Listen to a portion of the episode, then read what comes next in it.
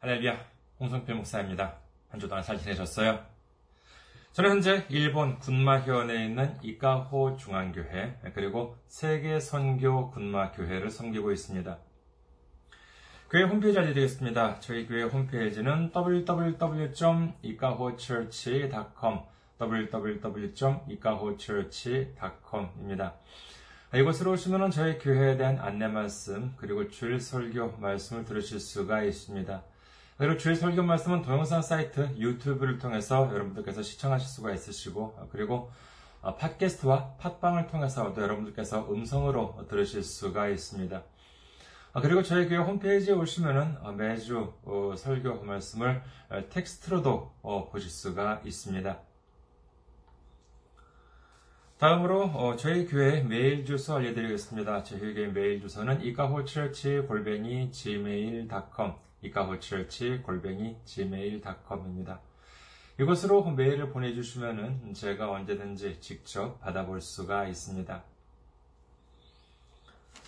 다음으로 어, 지난주에 또 귀하게 선교 후원으로 섬겨주신 분들이 예, 계셨습니다. 아, 안내 말씀드리겠습니다.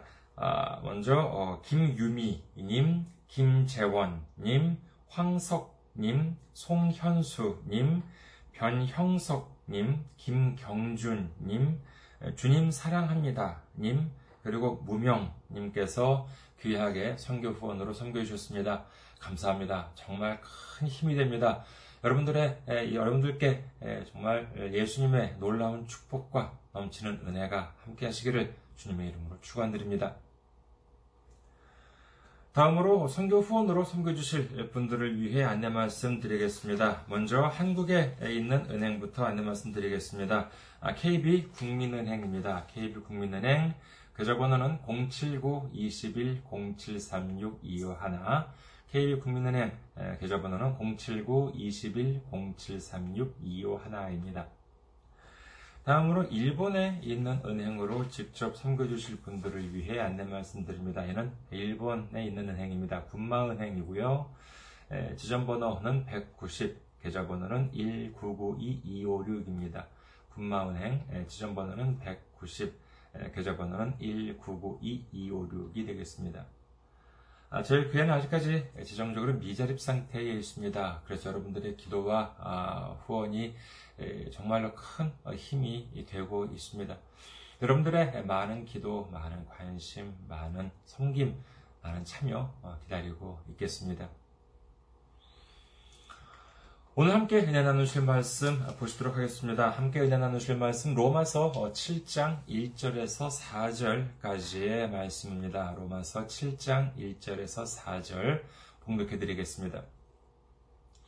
형제들아 내가 법 아는 자들에게 말하노니 너희는 그 법이 사람이 살 동안만 그를 주관하는 줄 알지 못하느냐 남편 있는 여인이 그 남편 생전에는 법으로 그에게 매인 바 되나 만일 그 남편이 죽으면 남편의 법에서 벗어나느니라. 그러므로 만일 그 남편 생전에 다른 남자에게 가면 음녀라. 그러나 만일 남편이 죽으면 그 법에서 자유롭게 되나니 다른 남자에게 갈지라도 음녀가 되지 아니하느니라.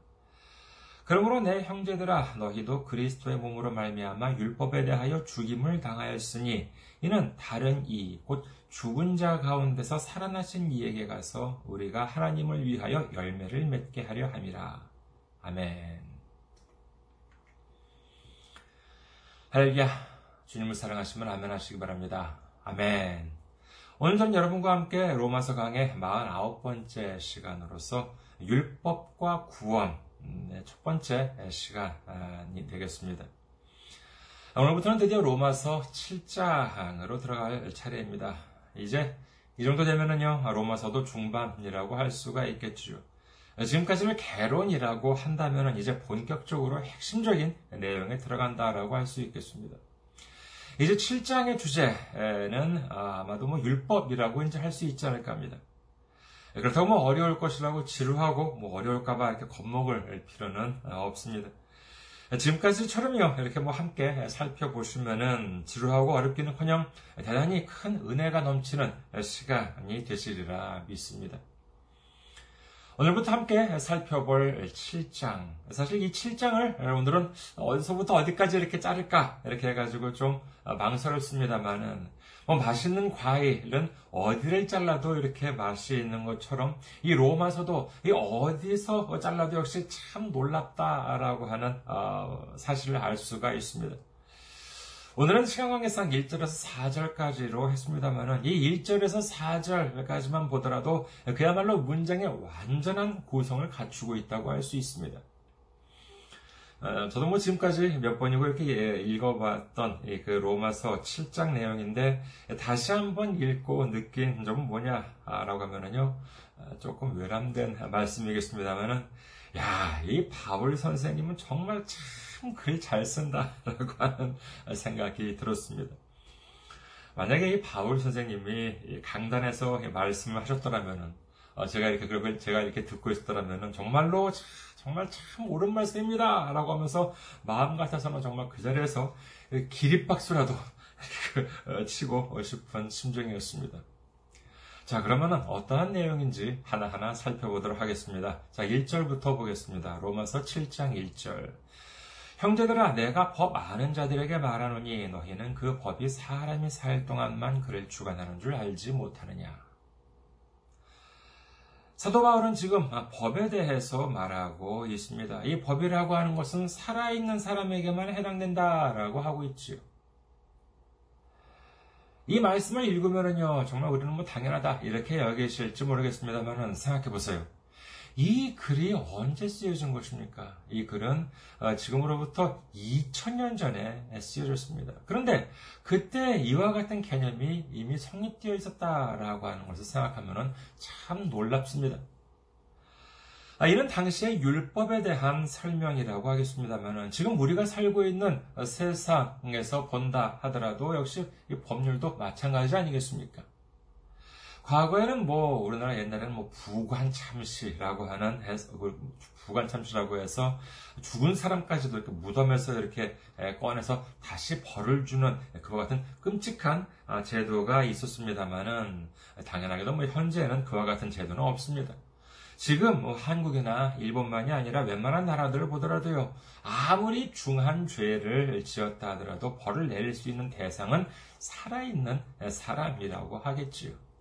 그렇잖아요. 뭐 이미 죽은 사람에 대해서 뭐 죄가 밝혀졌다 하더라도 그 사람을 살려내서 뭐 징역살이를 시킬 수도 없고 벌금을 먹일 수도 없습니다. 하물며 뭐 옛날처럼 죽은 사람을 다시 끌어내서 벌을 줘요. 그거는 뭐 지금 같은 사회에서는 용납될 수 없는 일이지요. 그렇기 때문에 사도 바울도 말합니다. 법이라고 하는 것은 우리가, 우리에게 벌을 주기도 하고, 그리고 우리의 행동을 제약할 수도 있지만, 이는 어디까지나 사람이 살아있는 동안에만 해당되는 일이지 사람이 죽고 난 다음에는 법이라고 하는 울무에서부터 벗어나게 된다는 것이지요. 자, 그렇다면 이 법의 테두리에서 벗어나는 것으로 무슨 예를 들었냐 하면은 바울은 이 결혼 제도를 가지고 말을 이어갑니다. 그것이 2절과 3절이에요. 먼저 2절입니다. 로마서 7장 2절. 남편이 있는 여인이 그 남편 생전에는 법으로 그에게 매인받으나 만일 그 남편이 죽으면 남편의 법에서 벗어나느니라. 이른바 간음에 관해서는 율법에 보면은요, 다음과 같이 규정하고 있습니다. 레위기 20장 10절. 누구든지 남의 아내와 간음하는 자, 곧 그의 이웃의 아내와 간음하는 자는 그 간부와 음부를 반드시 죽일지니라.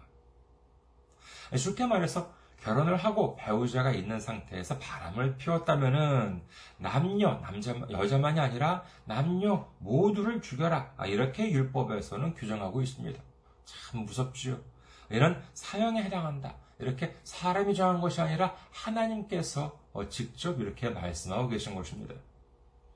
이처럼 배우자가 있는 상태에서 다른 사람을 가까이 했다고 하면 죄가 됩니다만 배우자가 사망했어요. 이런 상태라면 이혼을 한 것이나 마찬가지입니다. 혼인 관계는 종료되었다라고 할 수 있는 것이지요. 이렇게 되었다면 어사롭게 뭐 좋은 사람을 만나서 재혼을 한다 하더라도 아무런 문제가 없게 되는 것입니다. 자, 그 다음에 3절을 봅니다. 로마서 7장 3절.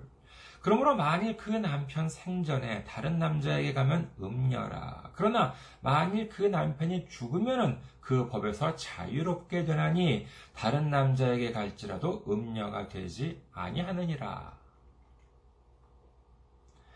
남편이 살아있는데 다른 남자에게 가면은 음녀, 즉 절대로 해서는 안 되는 일. 지금으로 본다면 사형에 해당하는 흉악한 범죄인 일입니다만은 배우자가 죽었다면 이제 혼인이라고 하는 굴레에서 완전히 벗어나게 된다는 것입니다. 여기까지 본다면은요, 음, 왜 갑자기 왜 바울 선생이 결혼 이야기를 할까 하는데 사실 사도 바울은 결혼 이야기를 하려는 것이 아니라 앞서 말씀드린 대로 이를 비유로 해서 율법과 구원 이야기를 하려는 것이에요. 마지막 4절을 봅니다. 로마서 7장 4절. 그러므로 내 형제들아 너희 너희도 그리스도의 몸으로 말미암아 율법에 대하여 죽임을 당하였으니 이는 다른 이 곧 죽은 자 가운데서 살아나신 이에게 가서 우리가 하나님을 위하여 열매를 맺게 하려 함이라. 가끔 보면은요 예수님을 가리켜서 존경을 한다 이렇게 표현을 하기도 합니다. 존경을 한다라고 하는 표현이면 나쁜 말은 아닌데요. 근데 뭐 좋은 표현이긴 합니다만은 이 존경을 한다, 존경, 이 존경이라고 한다는 말은 왠지 좀 나와 멀리 떨어진 말처럼 느껴지기도 합니다. 예를 들어서 뭐 놀라운 발명품을 만들어냈어요. 아니면 어려움을 이겨내고 올림픽에서 금메달을 땄어요. 그런 분들 보고 우리는 얼마든지 존경할 수 있지요. 그게 나쁘다는 것은 아닙니다. 하지만 그렇다고 뭐 내가 꼭 발명품을 만들어내려는 것은 아니잖아요. 이번 올림픽에서 금메달을 딴 선수들을 본받아서 이제 제가 이제 이 나이에 이제부터 훈련을 해서 올림픽에 좀 출전하려 한다. 뭐 그럴 필요까지는 없지 않겠습니까? 꼭 내가 그 사람처럼 무엇을 하려고 하는 것이 아니라도 우리는 그와 같은 놀라운 일, 훌륭한 일을 한 사람을 얼마든지 존경할 수가 있습니다. 하지만 예수님은 어떻습니까? 우리와 별로 관련이 없어요? 아니에요. 그렇지 않습니다. 예수님께서는 말씀하십니다. 마태복음 16장 24절. 이에 예수께서 제자들에게 이르시되 누구든지 나를 따라오려거든 자기를 부인하고 자기 십자가를 지고 나를 따를 것이니라. 그렇다고 예수님은 우리도 자신처럼 십자가에 못 박히라 이렇게 말씀하시는 것이 아니에요. 아무리 착하고 뭐 존경받을 만한 사람이라 하더라도 그 사람이 예수님처럼 십자가에 못 박혀봤자 아무런 의미가 없습니다. 십자가에 달려서 우리의 죄를 구원해 주실 수 있는 분은 온 천하에 예수님밖에 없으시다라고 하는 사실을 믿으시기를 주님의 이름으로 축원합니다. 그렇다면 우리는 예수님을 존경하는 것이 아니라 그럼 어떻게 해야 하는 것입니까? 갈라디아서 2장 20절 내가 그리스도와 함께 십자가에 못 박혔느니 그런적 이제는 내가 사는 것이 아니요 오직 내 안에 그리스도께서 사시는 것이라. 이제 내가 육체 가운데 사는 것은 나를 사랑하사 나를 위하여 자기 자신을 버리신 하나님의 아들을 믿는 믿음 안에서 사는 것이라. 가라디아서 5장 24절 그리스도 예수의 사람들은 육체와 함께 그 정욕과 탐심을 십자가에 못 박았느니라. 예수님께서 십자가에 달리신 이유가 무엇입니까? 그렇습니다. 내가 죄를 지었기 때문에, 내가 하나님 앞에서 죽을 죄를 지었기 때문에, 사실은 내가 저 십자가에 달려서 죽어야 하는데, 나를 대신해서 예수님이 십자가에 달리셔서 저렇게 피를 흘리시고, 저렇게 고통을 겪으셨다라고 하는 사실을 우리가 깨닫고 가슴을 쳐야 하는 일인 것입니다. 우리는 십자가에 달리신 예수님을 팔짱 끼고 이렇게 바라보면서 아이고 불쌍하게 에, 이게 아닙니다.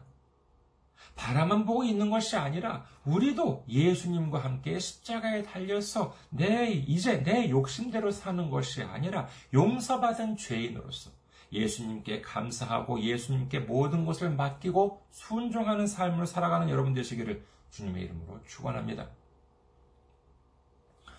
이후에도 나옵니다만은 예습하는 의미로 한번 생각해 보시겠습니다. 자, 우리에게 율법이라고 하는 것은 무엇이냐라고 하는 문제입니다. 아, 쉽게 질문을 드리겠습니다. 자, 원래, 이 원래라고 하는 말이 중요해요. 자, 원래 율법은 지켜야 합니까? 지키지 않아도 됩니까? 예, 율법은 지켜야 합니다. 무엇이 무너져도요? 예, 그렇죠. 하늘이 무너져도 어, 지켜야 하겠지요. 사실 정확하게 말씀드리자면요. 하늘이 무너지면 안 지켜도 돼요. 예수님께서는 말씀하십니다. 마태복음 5장 17절에서 18절. 내가 율법이나 선지자를 폐하러 온 줄로 생각하지 말라. 폐하러 온 것이 아니요 완전하게 하려 함이라. 진실로 너희에게 이르노니 천지가 없어지기 전에는 율법의 1.1획도 결코 없어지지 아니하고 다 이루리라. 이처럼 예수님께서는 율법을 없애거나 부정하기 위해서 오신 것이 아니다. 이렇게 말씀을 하십니다. 오히려 완전하게 하시기 위해서 오셨다라고 하죠. 그러면서 뭐라고 말씀하십니까? 이 하늘과 땅이 없어지기 전에는 율법의 1.1획도 없어지지 않는다라고 말씀하십니다.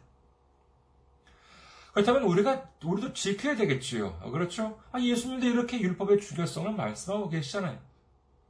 자, 그렇다면 어떻게 해야 되겠습니까? 율법을 지키려면 우리도 이제 율법대로 자, 이제부터는 예배에는 안식일인 토요일. 원래 구약 때의 안식일은 토요일이었으니까는요. 자, 율법을 지키기 위해서 이제 에, 이제부터는 예배는 안식일인 토요일에 드리고 그리고 남자아이는 태어나서 8일 만에 뭘 받아야 돼요? 예, 할례를 받아야 된다. 이렇게 율법에 적혀져 있죠. 그리고 6월절, 77절, 뭐 장막절 다 지키고 어, 교회에는 뭐 성소와 지성소를 만들어서 뭐 매주 뭐 양이나 염소를 잡아다가 아, 뭐 불러 태워서 예배를 드리면 되는 것입니까? 그런데 예, 그렇게 되면 좀 문제가 생깁니다. 자, 아, 지난주에 배웠던 것을 잠시 한번 복습해, 볼, 복습해 볼까 합니다. 아, 지난주에 돼지고기에 대해서 어, 들었던 말씀 기억하십니까? 율법에서는 돼지고기에 대해서 어떻게 규정하고 있다고 말씀드렸지요? 레위기 11장 7절에서 8절 돼지는 굽이 갈라져 쪽발이로되 책임지를 못함으로 너희에게 부정하니 너희는 이러한 고기를 먹지 말고 그 주검도 만지지 말라 이것들은 너희에게 부정하니라. 자 이렇게 됐으니까요 우리는 율법을 지키기 위해서는 돼지고기를 먹었으면 안 됩니다. 이렇게 되면은요, 사소한 이야기겠습니다만, 제게 있어서는 심각한 문제가 생깁니다. 뭐냐? 제가 돼지고기를 얼마나 좋아하는데요. 어, 김치찌개에 있는 돼지고기도 좋아하고요. 그리고 수육도 얼마나 좋아하는지 모릅니다. 어디 그뿐인가요? 레위기 11장 10절. 물에서 움직이는 모든 것과 물에서 사는 모든 것, 곧 강과 바다에 있는 것으로서 지느러미와 비늘 없는 모든 것은 너희에게 가증한 것이라. 율법에 말씀하시기를 물 속에 사는 것 중에서 지느러미나 비늘이 없는 것을 먹지 말라고 말씀하십니다. 여러분께서는 스시, 생선 초밥을 좋아하시는지 모르겠습니다. 자, 거기 중에서, 그 중에서는 무엇을 가장 좋아하십니까? 많은 분들은 뭐 참치나, 아, 여, 뭐 연어, 뭐 기름살, 뭐 이제 이런 것도 좋아하시는 분들이 많은 것 같습니다만은, 제가 스시, 제가 그 생선 초밥 중에서 제일 좋아하는 게 뭐냐면요. 바로 오징어입니다. 근데 율법을 지켜야 한다고 하면은 물속에 살면서 비늘이 없는 오징어나 문어 같은 것은 먹어서는 안 된다는 거예요. 그리고 가끔 그런 분들이 또 계세요. 한국 음식 중에 보면은 선지가 있잖아요. 선지 해장국, 선지국 이런 것도 있는데 사실 그게 뭐 동물 피로 만드는 거잖아요. 뭐 개인 취향에 따라서 안 잡수시는 분들도 계신데 아니 뭐 안 잡수시는 거는 문제가 되지 않아요. 그런데 아 자기는 교회에 다닌다면서 하시는 말씀이 아 성경에 보면은 고기는 먹되 피는 먹지 말라 이렇게 하나님이 말씀하셨다고 해서 피는 먹으면 안 된다. 아, 이제 이렇게 말씀을 하시면서 자기는 이제 선지 같은 것은 안 먹는다라고 하는 분들이 계십니다. 자, 그러면은요, 성경에 피를 먹지 말라라고 하는 말씀이 있습니까? 없습니까? 예, 있습니다. 창세기 9장 3절에서 5절 보면은요, 모든 산동물은 너희의 먹을 것이 될지라, 채소같이 내가 이것을 다 너희에게 주노라. 그러나, 고기를 그 생명되는 피째 먹지 말 것이니라. 내가 반드시 너희의 피, 곧 너희의 생명의 피를 찾으리니, 짐승이면 그 짐승에게서 사람이나 사람의 형제면 그에게서 그의 생명을 찾으리라. 신명기 12장 23절에서 24절. 다만 크게 삼가서 그 피는 먹지 말라. 피는 그 생명인즉 내가 그 생명을 고기와 함께 먹지 못하리니 너는 그것을 먹지 말고 물같이 땅에 쏟으라. 이렇게 정말 피는 먹지 말라라고 나와 있어요. 그러면 이제 우리는 피도 먹지 말아야 하겠지요. 그런데 피를 먹지 말라 이렇게 성경에 적혀 있으니까 안 먹는다는 분이 돼지고기나 오징어나 문어는 맛있게 드세요. 그 이유는 무엇일까요? 그 이유는 거기에 심오한 뜻이 있기 때문이 아닙니다. 이유는 간단해요. 그분이 성경을 잘 모르기 때문에 그런 것입니다. 아, 그렇다면 아까도 말씀드렸잖아요. 꼭 드시라는 것이 아니에요. 그런 것이 아닙니다. 자기가 드시기 싫으면 안 드셔도 돼요. 다만, 하나님이 먹지 말라고 했기 때문에 나는 율법을 지키기 위해서 안 먹는다! 라고 한다거나 하는 식으로 말하면은, 그, 그렇게 말하면서 괜히 주변 사람들을 불편하게 만들지 말라는 것입니다. 그리고 더 나아가 그렇게도 율법을 지키고 싶으시다면은 율법의 모든 것을 지켜야지. 왜 이것은 지키고 저것은 안 지키고 자기 마음대로 합니까? 아까 말씀드린 대로 유대 절기를 다 지키고 할례도 지키고 그다음에 뭐 짐승들을 불러 태워서 제사를 드리고 뭐 속죄제, 속건제 드리세요. 하지만 그러다가 뭐 경찰서나 소방서에서 신고가 들어와서 문제가 생겨도 저는 모릅니다. 또한 이는 그 정도로 끝날 문제가 아닙니다. 예수님께서는 분명히 율법의 중요성을 말씀하셨습니다. 그렇다면 우리도 율법을 지켜야 하지 않겠습니까? 하지만 저는 지금 돼지고기를 먹어도 되고 오징어나 문어도 먹어도 된다. 이렇게 말씀을 드리고 있습니다. 그러면은 저는 반율법주의자요, 반성경주의자인 이단입니까? 아니에요. 그렇지가 않습니다. 이를 위해서 우리가 알아야 할 것은 무엇인가 하면은 자, 예수님은 율법을 지키셨습니까? 아니면 안 지키셨습니까? 여러분께서 어떻게 생각하세요? 예수님께서는 율법을 지키셨습니까? 안 지키셨습니까? 정답은 예, 지키셨습니다. 그것도 완전하고 철저하게 지키셨습니다. 그렇다면 예수님이 율법을 지키셨다. 그것도 완전하고 철저하게 지키셨다라고 하는 증거가 무엇입니까? 예수님께서 율법을 완전하고도 철저하게 지키셨다라고 하는 증거, 그것은 바로 예수님의 십자가인 것입니다. 그 이유는 뭐냐면은요. 자, 먼저 기억하셔, 기억하셔야 할 점이 예수님은 예수님의 스스로의 죄 때문에 십자가를 지신 것이 아닙니다. 예수님은 율법적으로 보았을 때 유일하게 완전한 분이셨습니다. 그러나 예수님은 우리를 위해서, 우리를 대신해서 십자가에 달리셨습니다. 율법을 어기면은 어떻게 된다고요? 그렇죠. 아까 말씀드렸던 가늠만이 아닙니다. 출애굽기, 레위기, 민수기, 신명기 같은 데에 기록된 율법들을 보면은요, 뭐 뻑하면은 죽일지니, 죽일지니, 죽일지니라고 되어 있습니다. 이 죽여야 된다라고 하는, 이 죽여라라고 하는 이와 같은 말씀이 얼마나 많이 나오는지 모릅니다. 이를 우리에게 대입시켜 보면은 어떻게 됩니까? 율법적으로 본다면 우리는 살아남을 수가 없습니다.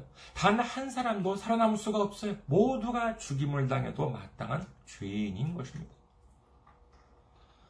그래서 어떻게 하셨습니까? 그렇습니다. 대속이지요. 예수님께서는 죄가 없으심에도 불구하고 우리를 대신해서 십자가에서 형벌을 받아 주셨습니다. 만약에 예수님께서 율법을 폐하시려고 했다면 어떻게 하셨을까요? 만약에 예수님께서 그런 생각을 하셨다면 십자가에 달리지 않으셨을 것입니다.